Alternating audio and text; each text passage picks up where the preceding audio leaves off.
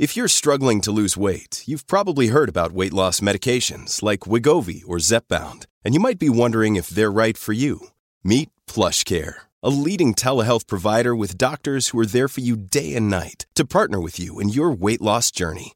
If you qualify, they can safely prescribe you medication from the comfort of your own home. To get started, visit plushcare.com slash weight loss. That's plushcare.com slash weight loss. plushcare.com slash weight loss. Hey, welcome back, everybody. It's my privilege to bring in John Har- uh, Hari, author of Stolen Focus, Why You Can't Pay Attention, except for this show, and How to Think Deeply Again. He just released an audiobook of Chasing the Scream, which Johann re- read himself, uh, and we focus on addiction. So, Johann, welcome back. Hey, Brian. Great to be with you again. Uh, First off, just to outline for people that don't know your best selling book, Stolen Focus, everybody listening right now can relate to this because whether, unless you have a flip phone, you are texting, you are listening on the phone, you're playing down videos, you're playing down news, you're playing down any, you might be playing games on it. But what has all this technology done to our lives?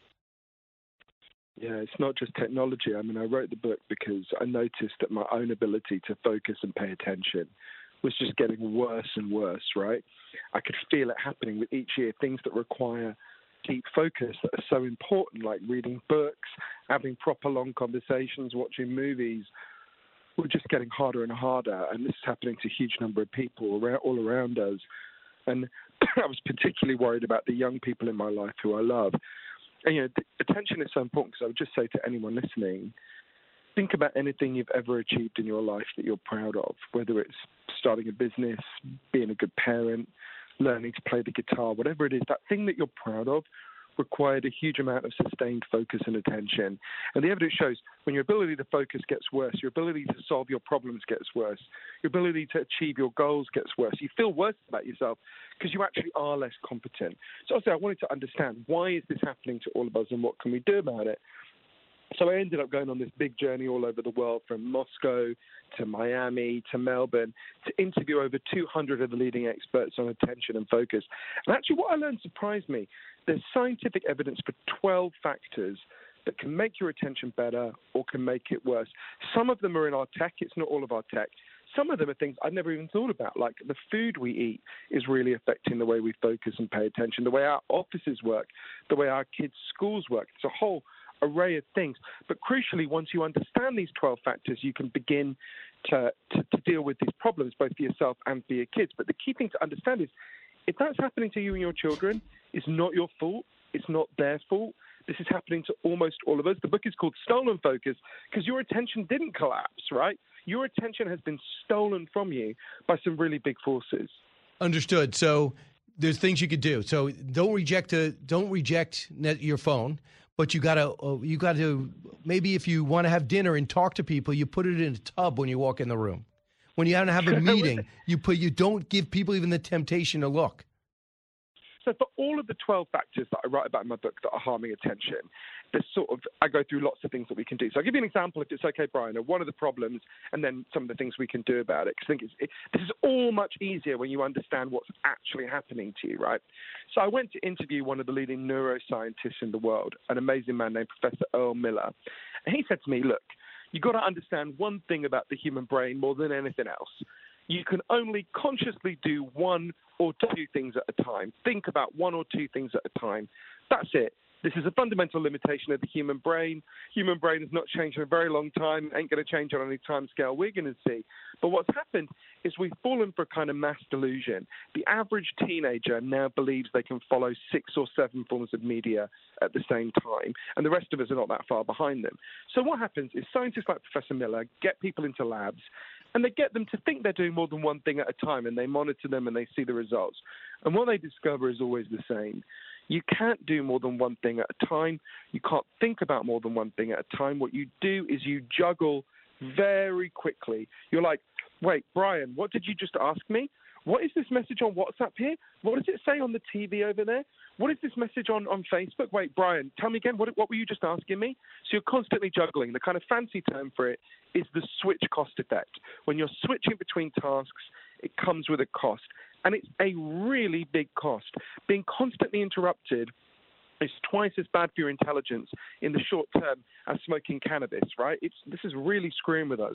It's why Professor Miller says we're living in a perfect storm of cognitive degradation as a result of being constantly interrupted. So if you think about that one of, of the 12 causes, right?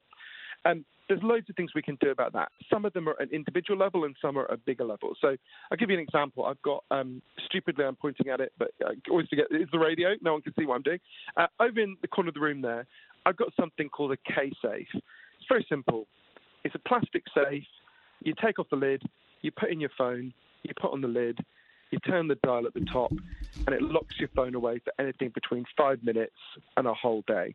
I won't sit down and watch a film with my partner unless we all imprison our phones. I won't have my friends around for dinner unless everyone agrees to put their phone in the phone jail.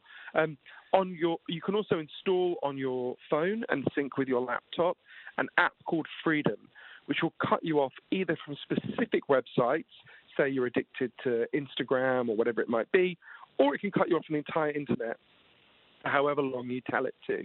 So I would recommend everyone with kids buy a K safe install freedom on your kids' phones. Let them have some time on tech, but it shouldn't be their whole lives. You know, um, so there's all sorts of very practical things, dozens of them that I go through in the book. But so, so what does the Freedom do. app do? It stops what what sites from coming through? So you install it, and then you can tell it what apps to cut you off. Oh, okay. So say that say your obsession was Instagram, right? Yep. Um, you could say, "Don't let me go on Instagram for the next three hours." And then once you push the button, if you go to Instagram, it just says, "The site is blocked. You're free. Go spend your life doing something useful." Right. So it's a very helpful thing. Or you could use it to cut you off from the entire internet. But the key thing is, um, it's about locking in uh, your future self. Right. You, you, you know, oh I don't want to eat these cookies, but I'm going to crack if I have them in my kitchen, right? It's similar to that. It's saying um, it, it's helping you to control and discipline yourself. Because the truth is, and this is why we need to think about uh, this at a bigger level, right? I'm really passionately in favor of all the individual changes that I talk about in Stolen Focus that massively help you and your children. There's also got to be another layer to this. Because the truth is, at the moment, it's like someone is pouring itching powder over us all day. I know. And then leaning forward and going, hey, buddy, you should learn to meditate. Then you wouldn't be scratching all the time. And you want to say, well, to hell with you, buddy. I'll learn to meditate, but you need to stop pouring this damn itching powder on me. So we've got to understand why. Think about this factor, for example, out of the 12. I spent a lot of time in Silicon Valley interviewing people who designed key aspects of the world in which we now live give you an example. This guy called Dr. James Williams, um, who worked at the heart of developing Gmail and Google. And one day he was speaking at a conference where the audience are literally the people who design the stuff your kids are using today. And he said to them, if there's anyone here who wants to live in the world that we're creating, please put up your hand. And nobody put up their hand right? Wow. Not long afterwards, he quit. He was so horrified. So speaking to lots of people in Silicon Valley, they kept explaining to me, and to be honest with you, you know, I actually it took me quite a long time to really believe this. They specifically have designed these apps we use to hack and invade our, our attention and our children's attention for a specific reason. If you anyone listening, please don't. But if you open TikTok, Facebook, Twitter, Instagram now, those companies immediately begin to make money out of you in two ways, right? The first way is really obvious. You see advertising. Okay, everyone knows how that works. Second way is much more important. Everything you ever do on these apps is scanned and sorted by their artificial intelligence algorithms to figure out one thing. They're figuring out what can we push at you that will keep you scrolling because the longer you scroll, the yep. more ads you see, the more money they make. So all of this genius in Silicon Valley, all of these algorithms, all of this artificial intelligence is geared towards one thing and one thing only figuring out how do we get you to open the app as often as possible and scroll as long as possible? How do we get your kids to open the app as long as possible and scroll as long as possible? And they are unbelievably good at it. Another friend of mine who worked at the heart of Google, Tristan Harris, said you can try having self control. Your kids can try having self control. But every time you do, there are 10,000 engineers on the other side of the screen yeah. trying to undermine your self control, which is why we've got to regulate big tech. This episode is brought to you by Shopify. Forget the frustration of picking commerce platforms when you switch your business to Shopify, the global commerce platform that supercharges your selling wherever you sell. With Shopify, you'll harness the same intuitive features, trusted apps, and powerful analytics used by the world's leading brands. Sign up today for your $1 per month trial period at shopify.com slash tech, all lowercase. That's shopify.com slash tech. You know what I noticed too? Which, what's so bro- uh, what is so brilliant about you is that what you do, you're telling people this maybe for the first time, and then people are going to have some pride, and they'll say, "Wait a second, I want to think for myself. I do not want to be manipulated by my phone, by my iPad. I don't want to be manipulated by social media. Once you, oh, there's a lot of people listening right now will say, "I'm taking action today. I will decide when I'm going to be going on my apps." when I'm going to be looking down and instead of engaging with the people right next to me. The other area of your expertise is addiction. And you have a, a new audiobook out uh, that you just did called Chasing the Scream. And essentially, the headline is Everything We Thought About Addiction is Wrong. Yeah, you know, this was a very personal subject for me. We had a lot of addiction, still do in my family. And um, one of my earliest memories is of trying to wake up one of my relatives and, and not being able to. And I, I was too young to understand then why. But as I got older, I realised we had addiction in my family, and, and like a lot of people who've got someone they love with an addiction problem, there's going to be loads of people listening in this situation. I didn't know what to do. I didn't feel like what I was doing was helping. I didn't know what would help. So I wrote Chasing the Scream because I wanted to figure out, I wanted to understand addiction and I wanted to understand what would help. So I ended up going on this really big journey all over the world to, to research the book. And I learned a huge amount of things, but I think one of the most shocking to me was that I had actually misunderstood the addiction that I had seen right in front of me all my life, right? So if you'd said to me when I started researching the book 10 years ago, Brian, it, let's talk about heroin addiction because it's close to me, but it applies to all the others. If you said to me, what causes heroin addiction?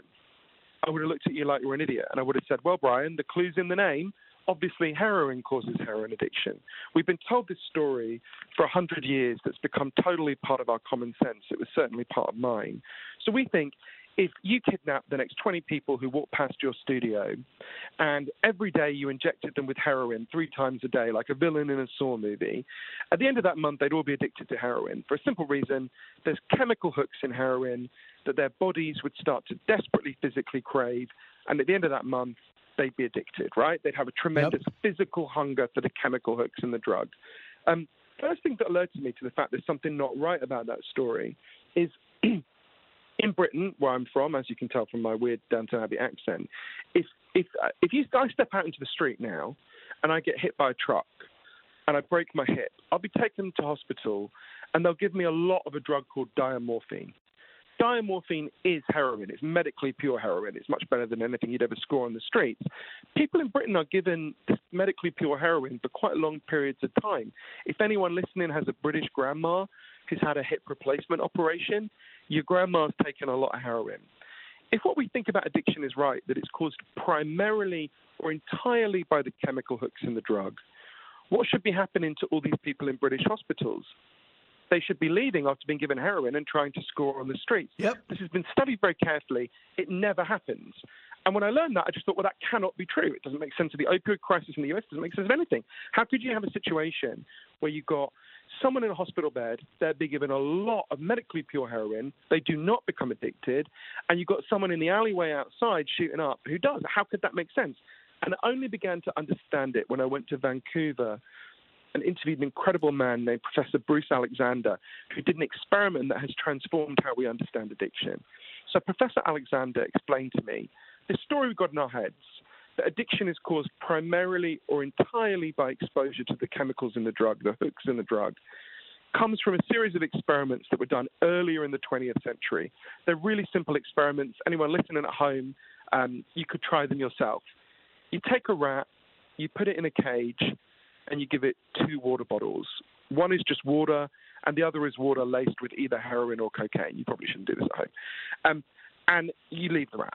And the rat will try both, and it will almost always prefer the drug water and almost always kill itself by overdosing within a few weeks. You might remember there was a famous advertisement in the 1980s, an anti-drugs ad that showed these experiments, right? Right. So there you go. That's our story. The rat tries the drug, it gets obsessed with the chemical hooks. It wants more and more of them until it eventually ODs. But in the 70s, Professor Alexander came along and said, hang on a minute. You put these rats alone in an empty cage. They got nothing that makes life worth living for rats. All they've got is the drugs. What would happen if we did this differently? So he built a cage that he called Rat Park, which is um, it's basically like heaven for rats. Gotcha. They've got loads of friends, they've got loads of cheese, they've got loads of coloured balls, they can have loads of sex. Anything a rat likes is, is there in Rat Park. And they've got both the water bottle, the, the both the water bottles, the, the normal water and the drug water. And this is the fascinating thing. In Rat Park, they don't like the drug water. They hardly ever use it. None of them use it compulsively. None of them overdose. So you go from extremely high rates of overdose when they do not have the things that make life worth living to no compulsive use and overdose when they do have the things that make life worth living. Now, there's lots of human examples of this. This is playing out all around us. Where is the opioid crisis happening? It's happening in the places where despair is highest, right? Where all the other indicators of despair. This is why one of the experts on it called them deaths of despair. Right. If so, you want to understand why people are taking painkillers, you've got to understand why they're in such pain. But the most important thing I learned from this the opposite of addiction is not sobriety, valuable though that is to many people. The opposite of addiction is connection. The core of addiction is about not wanting to be present in your life because your life is such a painful place to be. And once you understand that, gotcha. you can see why what we do is not working because what we do is the war on drugs, right? And that theory is, well, people who people who are addicted We've got to give them an incentive to stop by punishing them. But once you understand that pain is the cause, pain right. is the driver, you begin to see that actually makes the problem worse. Whereas there are policies that can actually save the mm. lives of the people I love and the people that right. people listening love Yo- as well. Johann, uh, you've helped a lot of people with those with those two great topics and all your research, stolen focus oh. and chasing the scream. Uh, go out and get oh. it, Johann Hari. Thanks so much. Oh, cheers, Brian. Always a pleasure to talk to you. Thank right, you. Back at you. Back in a moment. From the Fox News Podcasts Network, subscribe and listen to the Trey Gowdy Podcast. Former federal prosecutor and four term U.S. Congressman from South Carolina brings you a one of a kind podcast. Subscribe and listen now by going to FoxNewsPodcasts.com. Listen to the show ad free on Fox News Podcast Plus, on Apple Podcast, Amazon Music with your Prime membership, or subscribe wherever you get your podcasts.